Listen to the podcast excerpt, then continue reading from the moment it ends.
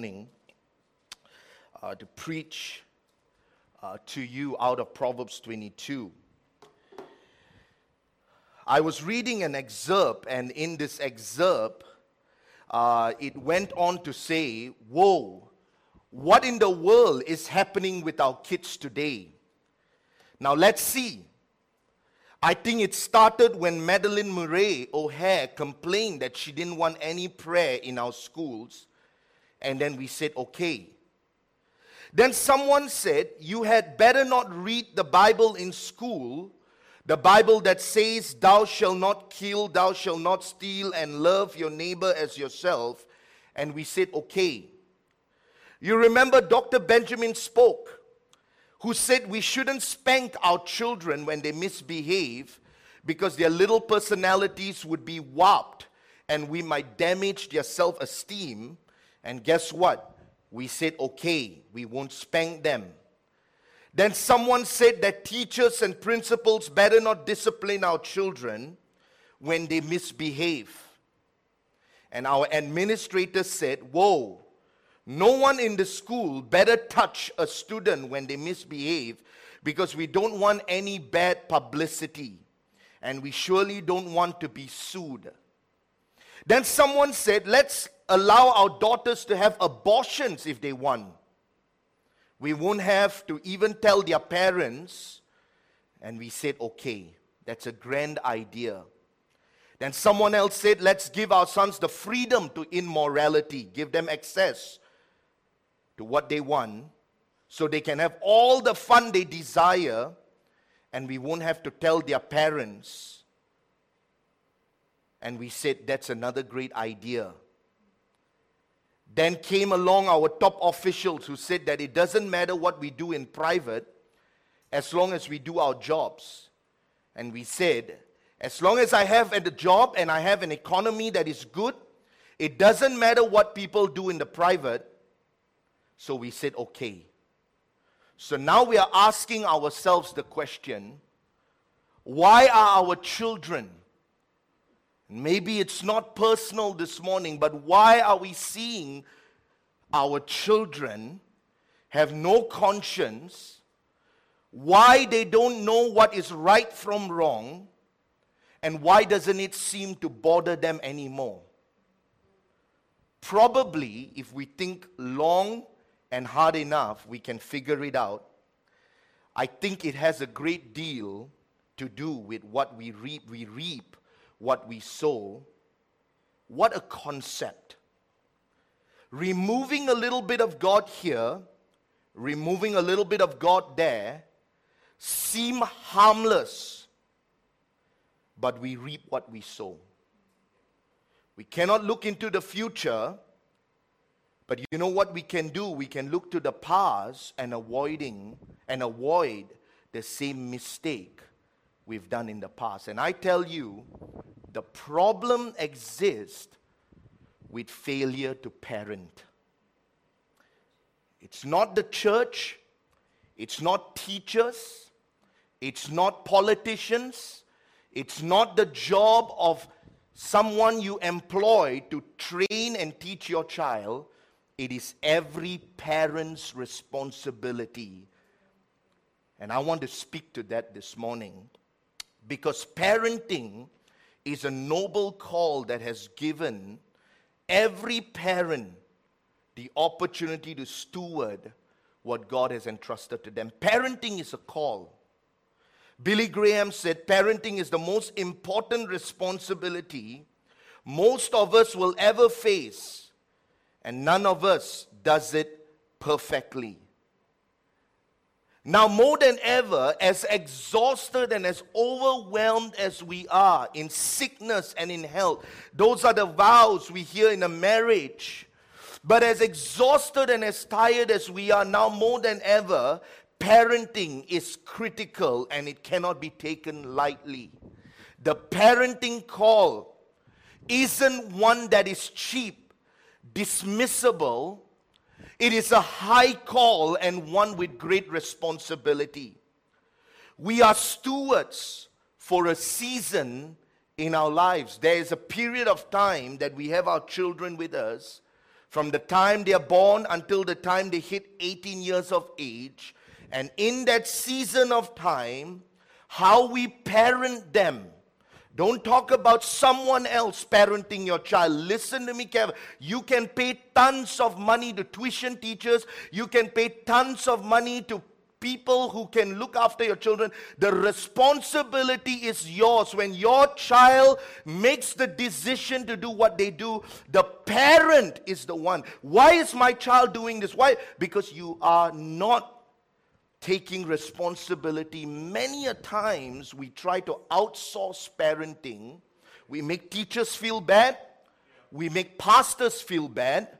We make leaders feel bad because they, did you read the story about a teacher who was bombarded by a parent because their child didn't wake up for school?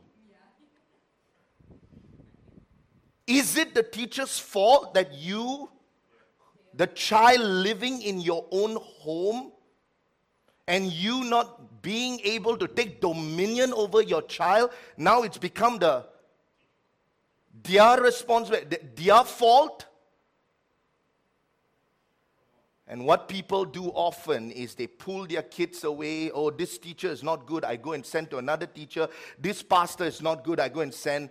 We're not dealing with the root issue. The root problem is you just don't want to parent your child. Proverbs 22, verses 6. Train up a child in the way he should go. When he is old, he will not depart from it. This passage gives us a promise that our labor and our faithfulness to the call of parenting isn't in vain. There's a training season, then a releasing season. When I was playing badminton, uh, we trained very regularly, but I was never allowed to play in tournaments until I was ready and I was in a place where I was fit enough. I was able to have the stamina to stand in a 60, 70 minute game. Uh, it had to come to a place where I trained myself constantly. I taught myself discipline.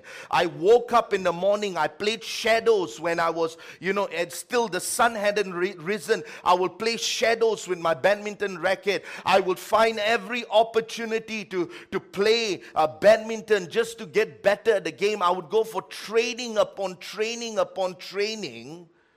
All because I wanted to one day find myself where my coach will say, You're ready now go and play. You see, that is what childhood rearing really involves. It is you and I training our children in that first 18 years of their lives. And then we've done our part and we have to leave the results to God. See, we carry upon ourselves the responsibility to train. We carry upon ourselves the responsibility to set in motion to discipline, to instruct, to tutor for a season in their life. This is our response. That's what the word training that is used in our text. The Bible says, train up a child. In other words, you have to set in motion, you have to discipline the child. You have to instruct. And as a parent, you have to see to it. Oh, but Pastor, I don't know how to do it. Learn. It's the most important job you will ever hold in your life. Parenting is more important than anything else in this physical life that you will ever carry in responsibility. The reason we have so many people who come to a place, and I will talk to you about some of the challenges. According to the United Nations, they suggest that an, a child is a child until they hit the age of 18. So, the, for the sake of simplicity, we're going to use that as a, as a guide to describe that where does the parenting responsibility really stop? Let's assume at the age of 18. Because by the time they're 18, they should have been taught they should have been given enough instructions. They should have been given enough discipline. They should have been molded and shaped according to the culture that we have at home. And what it does is it begins to enable them after the age of 18 to go out and be a responsible human being. Now, suffice to say, that is the bare minimum. God expects a child to grow up, God expects a child to mature. And eventually, God expects them to be left to independently make their own choices. What is parenting this morning? What is parenting? When we talk about parenting, what does it really mean? Number one, it means providing for your child. And this is the only thing that many a times as Asian parents we are very good at doing giving them food, giving them money, giving them comfort, providing them with this, providing them with that. Uh, mostly we do we do enable that and we do provide for them. But I'm not just talking about money, finances, and physical materialism. You have to provide them with guidance. That means every day you wake up, you're providing them, son, this is what you need. Girl, this is what you need to be doing. This is what I expect to do. You know, my kids got up every morning. I'm not ashamed to, tell, um, maybe they are ashamed that I say this, but they, they would go into the shower and they would actually shower, come out, and I would say, Have you brushed your teeth? They won't, didn't brush their teeth. It went on for a while. It went on for a while. They just shower, and I, I would say, Listen, you need to brush your teeth. Yes, daddy. Yes, daddy. Next day, have you brushed your No. It just keeps going on and on and on. I told my wife, I said, get a marker pen, write on the tile on that on in the bathroom, brush your teeth. So that whenever they get to the mirror where they look at themselves, they would see that on the wall and they'd say, okay, brush it. Then I thought of another idea. I said, you know what, I'm gonna I'm, I'm gonna wake up every morning after I've done all my routine, before they get up, I'm gonna go into their bathrooms, I'm gonna take the the, the, the, the toothpaste and I'm gonna put it on the toothbrush and I'm gonna leave it right there where they cannot miss it. And I started doing that, and I can tell you, they've developed a habit. What did I do? I did a simple act as a parent. That's all.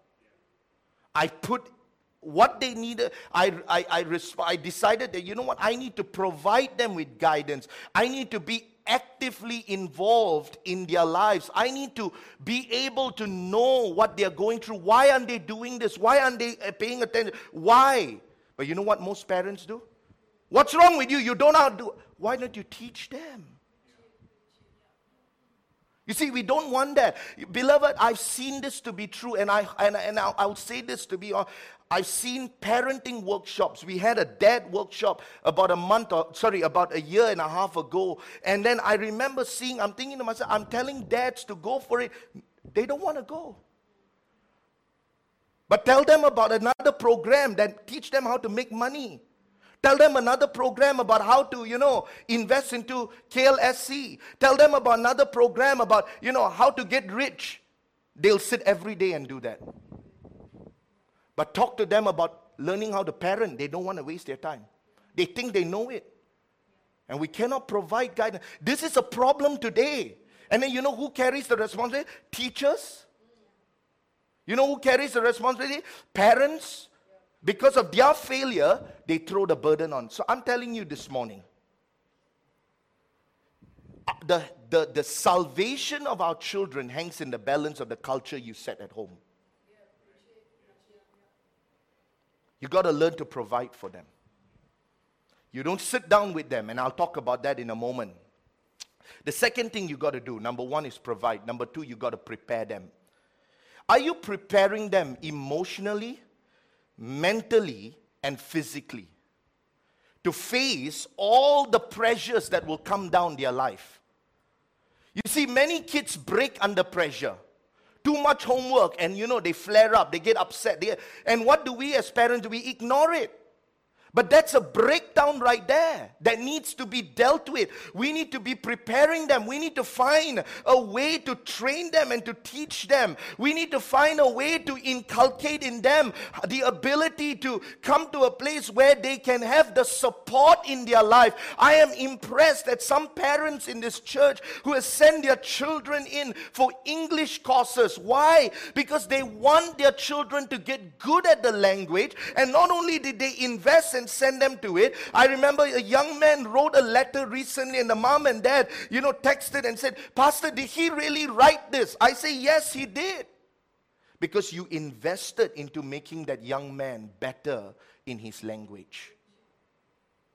You said, I will prepare him for the future. I will prepare him emotionally, mentally. I will prepare him how to handle pressure. I will prepare. I need, and, and if we as parents take that role, beloved, I tell you, we will see a coming generation. The third thing as parents you have to learn to do is you need to protect them.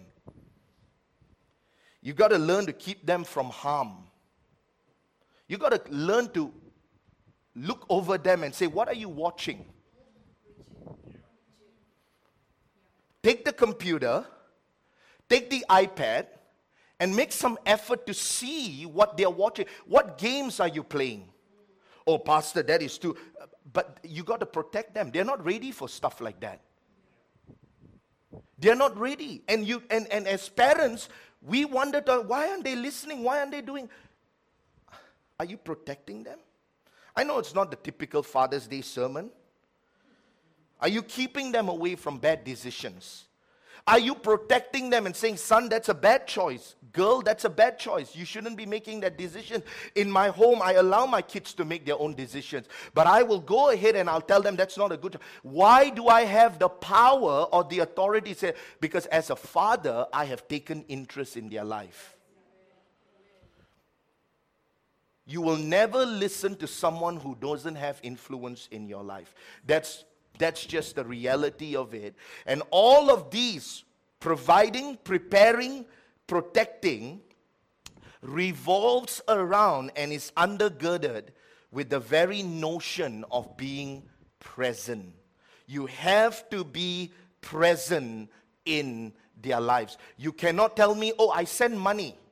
Okay, but you're not present. Oh, I'm giving them guidance. I send them to a teacher I send them to. No, they need life skills that they learn from you. And if you're not good, train yourself. Hey, hey, hey. I was telling my wife yesterday, there is a course that goes on, and I encourage anybody who wants to get, you know, we are always learning. We're always learning. We have to always keep learning. And, and there is a course that's going on right now on Coursera that is actually a, a 20 week or a 30 week course, and you get a certificate for being a data analyst. Listen, if you take a good look out there, you would find a lot of parenting courses. You will find a lot of stuff on how to parent and what is required to teach my children and to impart into my children. There's so much of that out there. If you only made a little bit of effort,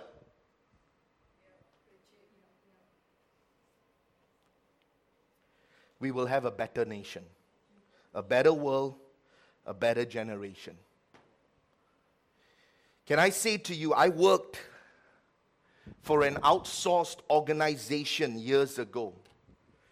And I remember being attached in that company, and I would observe the number of staffs that we had in that, in that organization and the quality of the service that was provided. Somehow, what happened is because we were appointed by a Fortune 500 company, they employed, they appointed us to be their agents. And while we were working on it, I realized there were people who just blatantly were rude on the phone, people who never really, you know, paid attention to customer service, who never paid attention to the quality of the call because it is outsourced. Can I tell you something? When you outsource parenting, you get the result of what outsourcing does.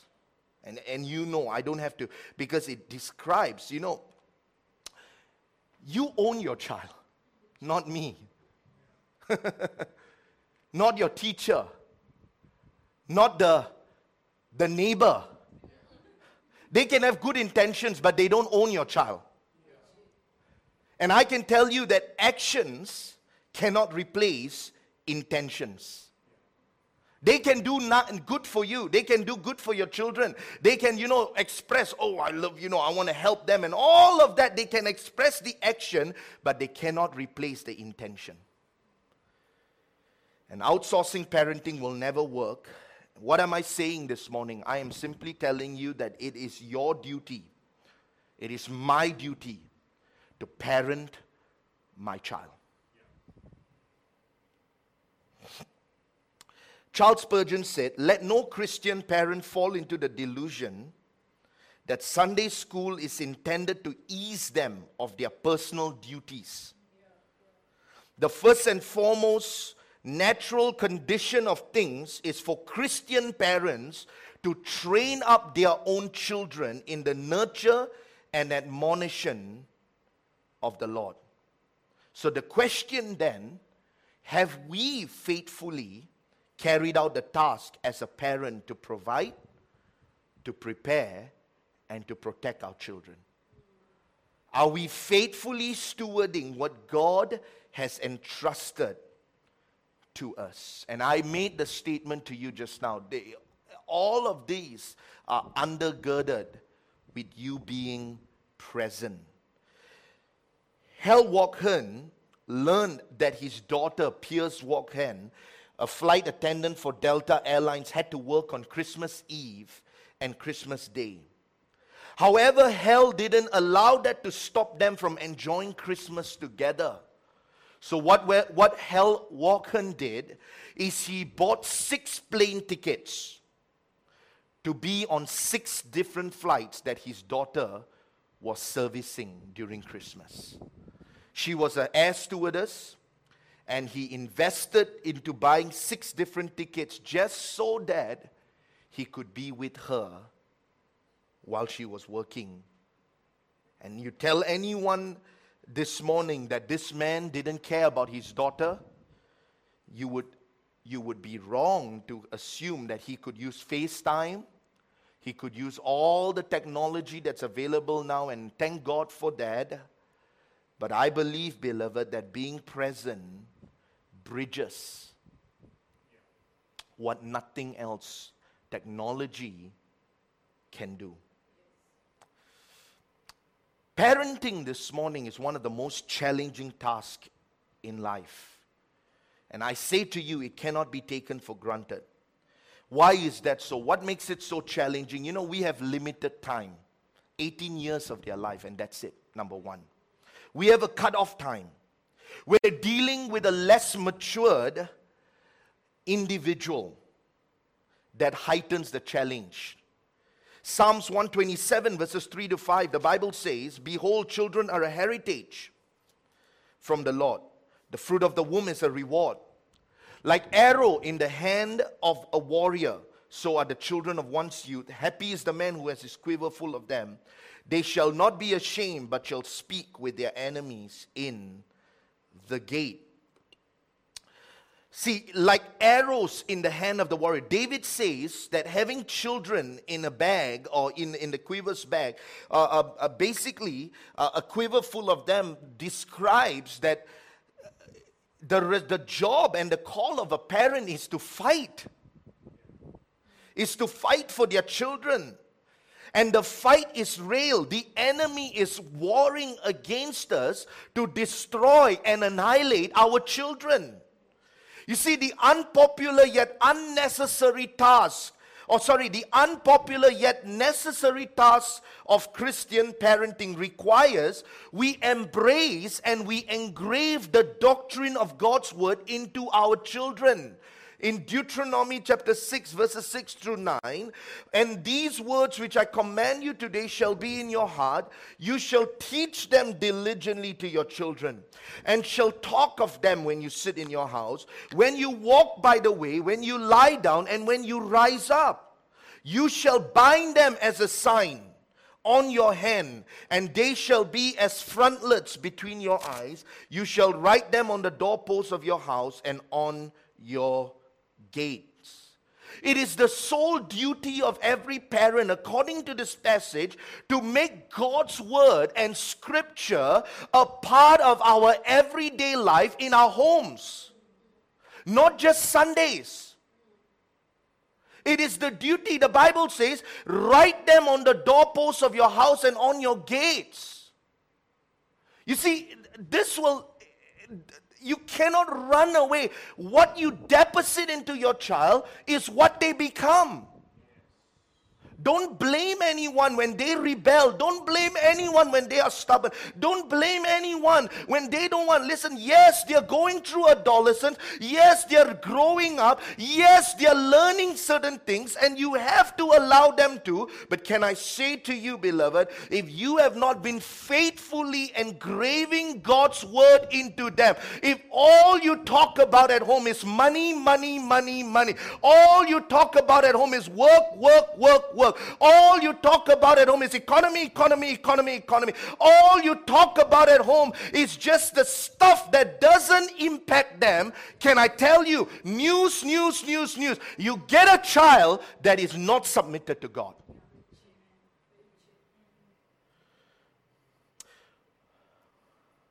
What's on the doorpost of your house?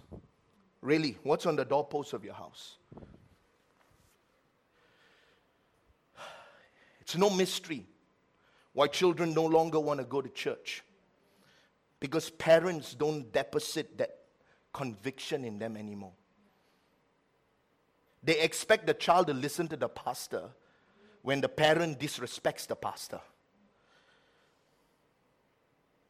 See, in the practical, what makes parenting so challenging? Three things. Number one, the gap.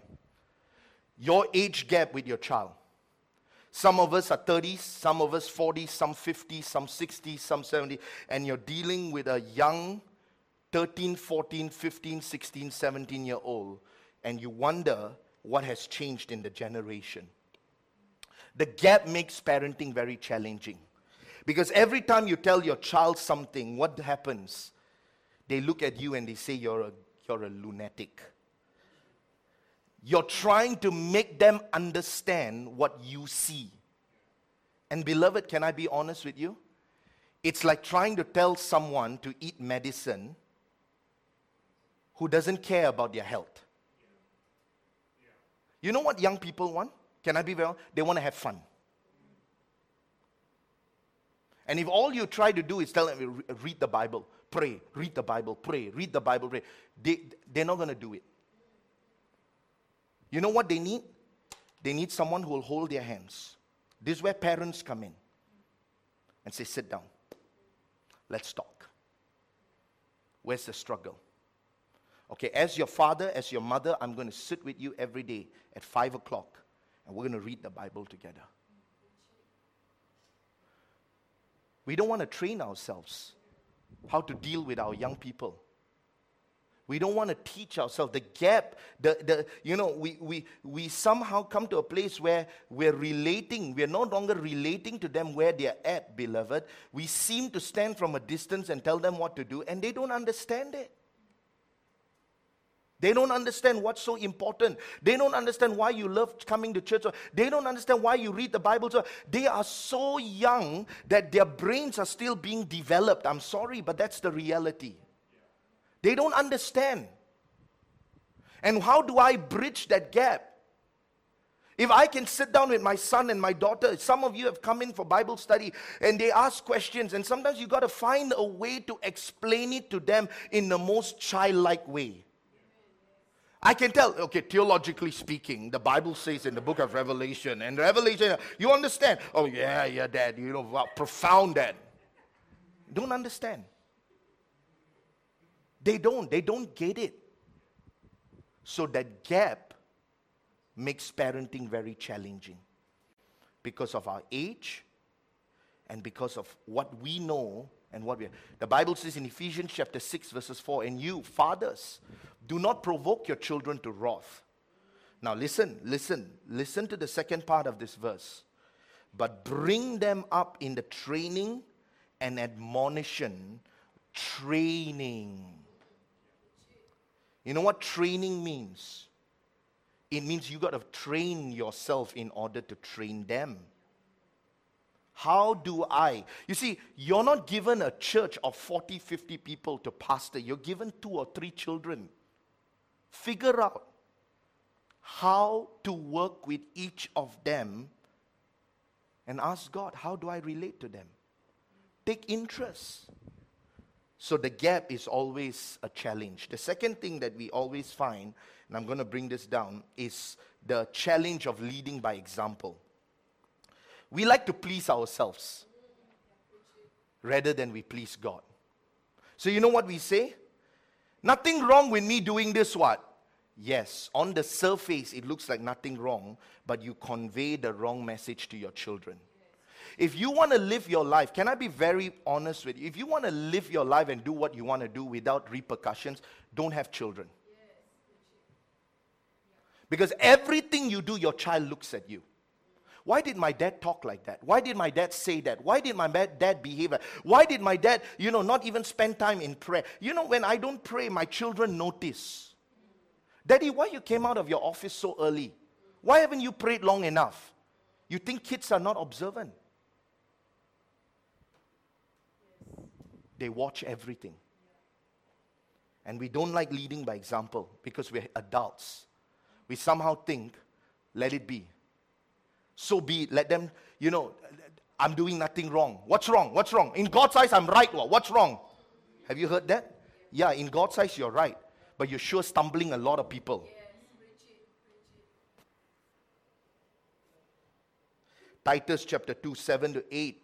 In all things, scripture, in all things, showing yourself to be a pattern of good works, in doctrine, showing integrity.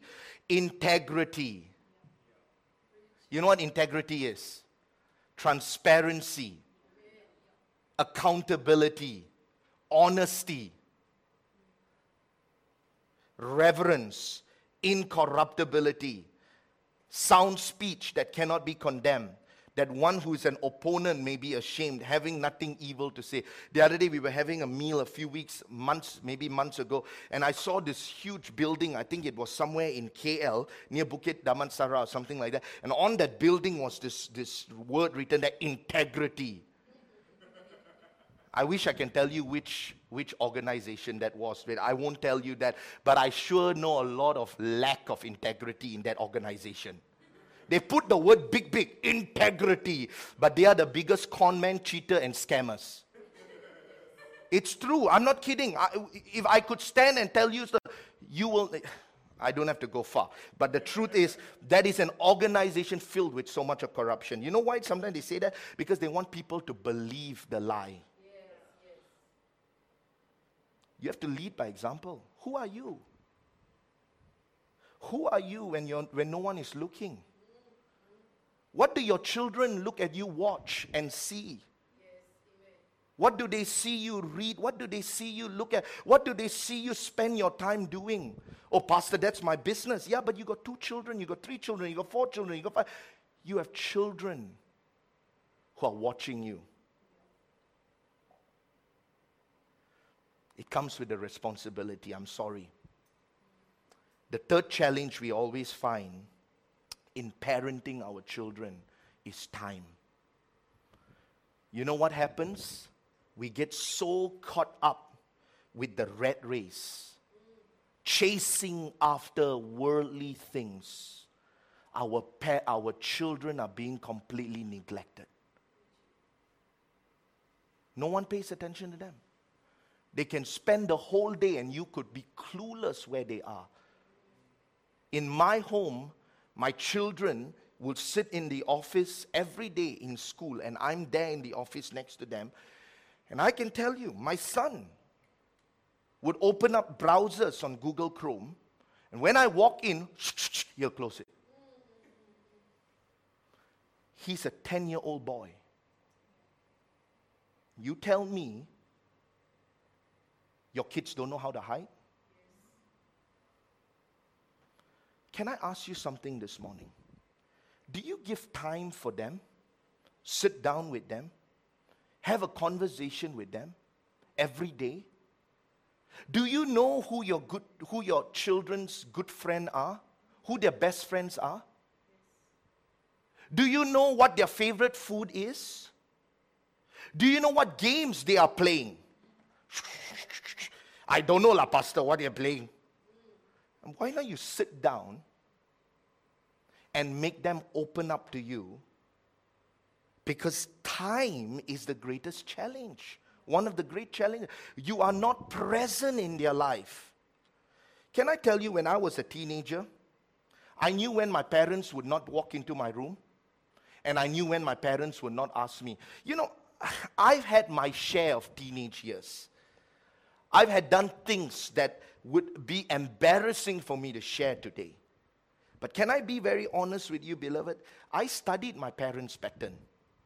I knew what they would ask me. I had a cover up for that and a cover up for this and a cover up for that and a cover up. Because I knew, guess what? They were 20, 30 years older than me and not as smart as me. I knew how to cheat them. I'm not kidding. I'm telling you the truth. I knew how to play the game. I knew what lie to tell them to shut them up. I can, up to today, I can tell you how my mom will respond. I'll call her nowadays and sometimes I'll mock her. I will say something over the phone and then before she answers, I will answer what she will answer. Because somehow I, I expect, I know, I studied that pattern. Do you think I'm alone in that? You know why we did that? Because our parents, to some degree, we had no time with them. We just wanted to do our own thing, and we wanted no responsibility to it. So, the three greatest challenge you will face is the gap. Children, undeveloped brain, cannot understand what you're telling them.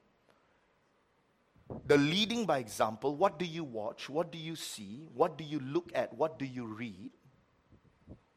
And time. Joshua 24 15. If it seems evil to you to serve the Lord, choose for yourselves this day whom you will serve.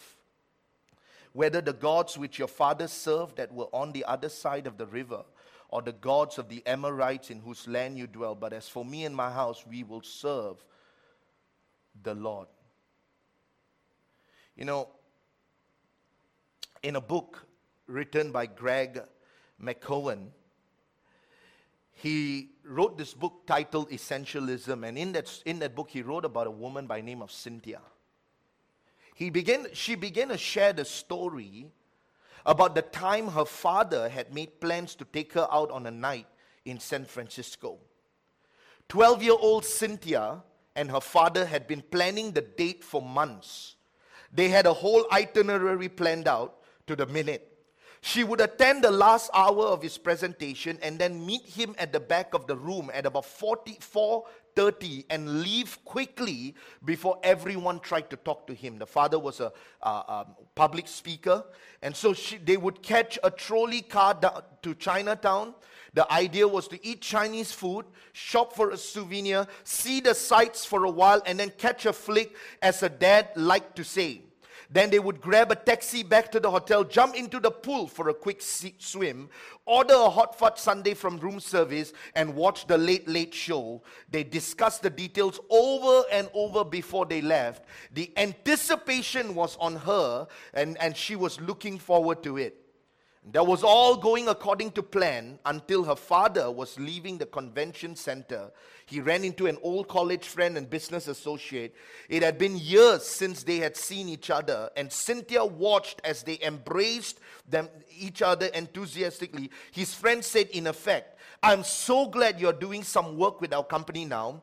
When Lewis and I heard about it, we thought it would be perfect. We want to invite you and of course Cynthia to get a spectacular seafood dinner down at the wharf. Cynthia's further father responded, Bob, it's great to see you. Dinner at the wharf sounds great. Cynthia was heartbroken. Her daydreams of trolley rides, ice cream sundaes evaporated in an, in an instant.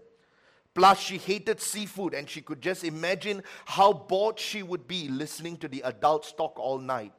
But then her father continued, but not tonight.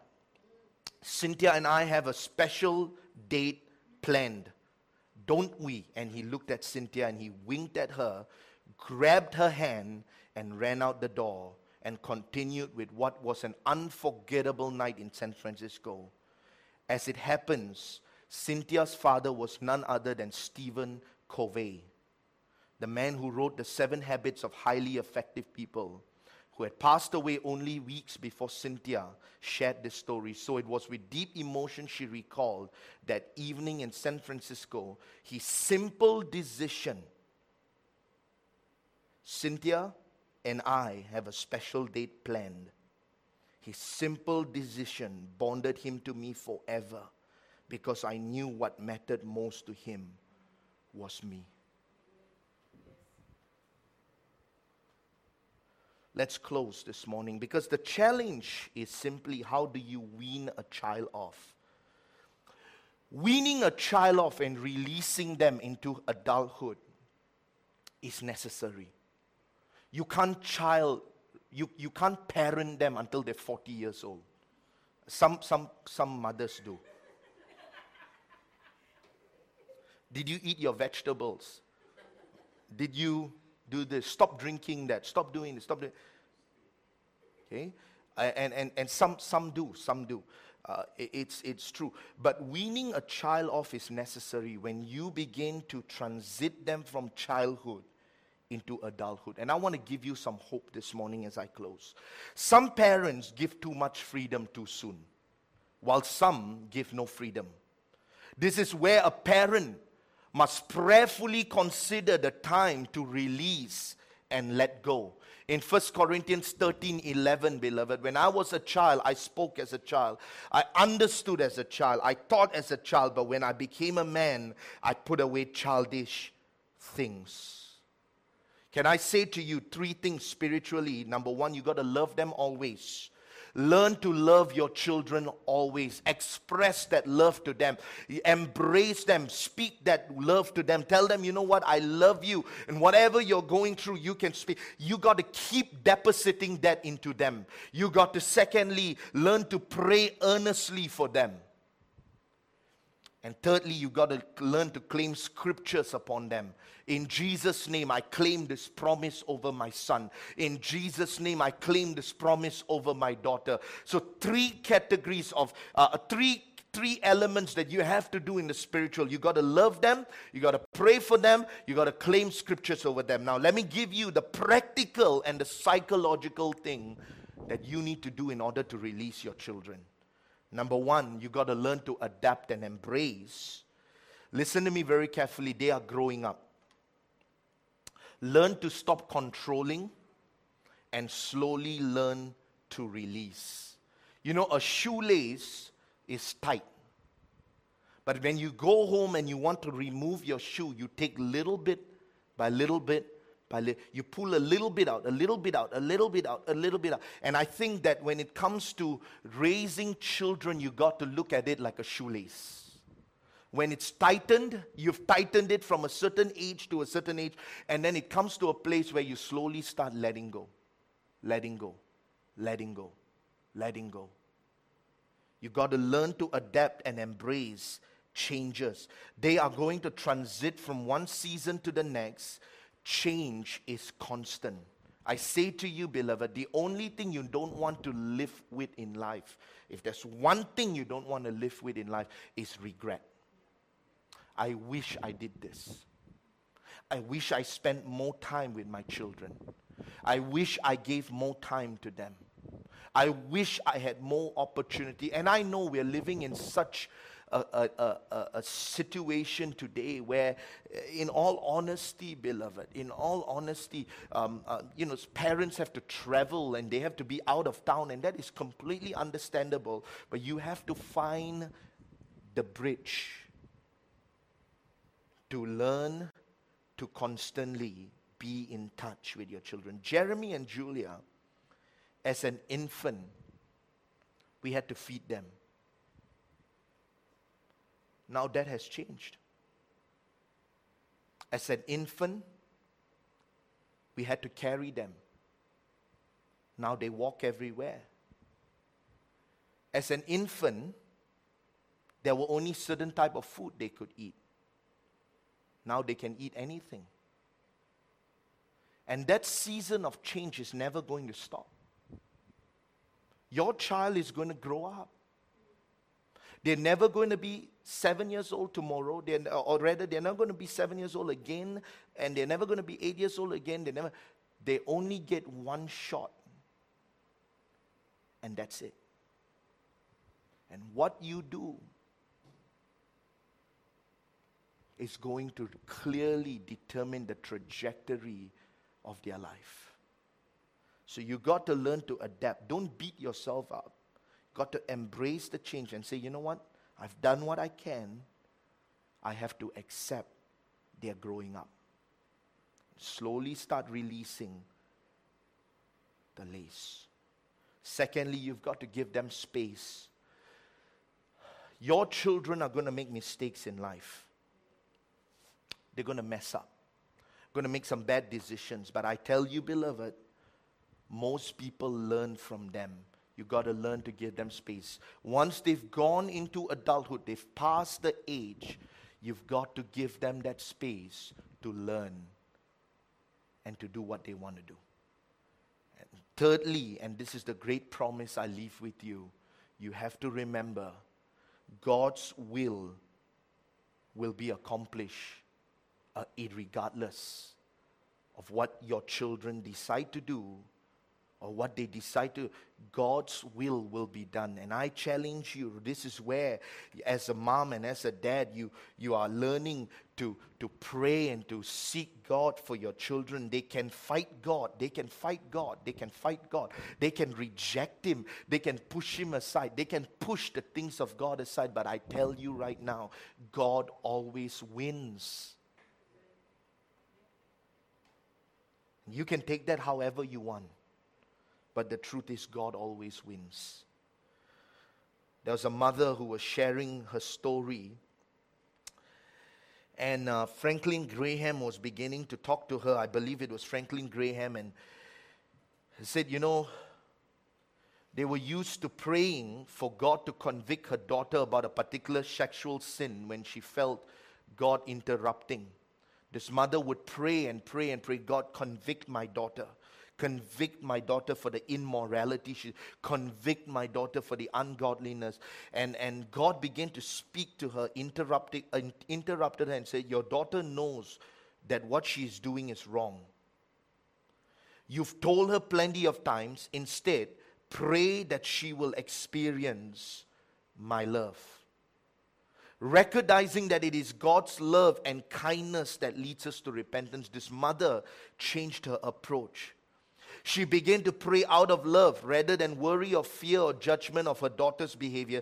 Eventually, her daughter did experience both conviction and repentance, but God also changed the mom's heart helping her recognize that she couldn't control her daughter's decision in life and that only God's love could change the young woman's heart.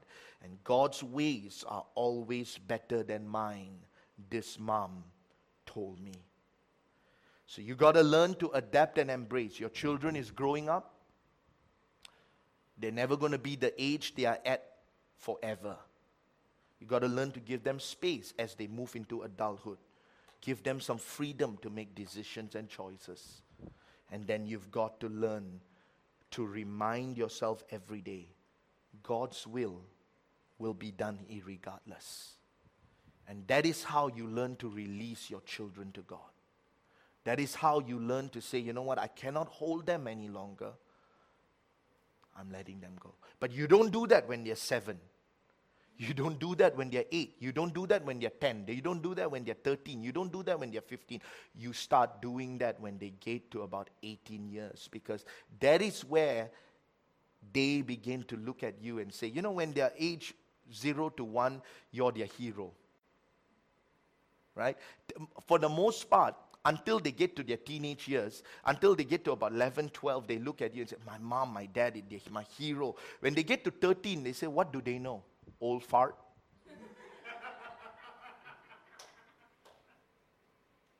I've seen it, church.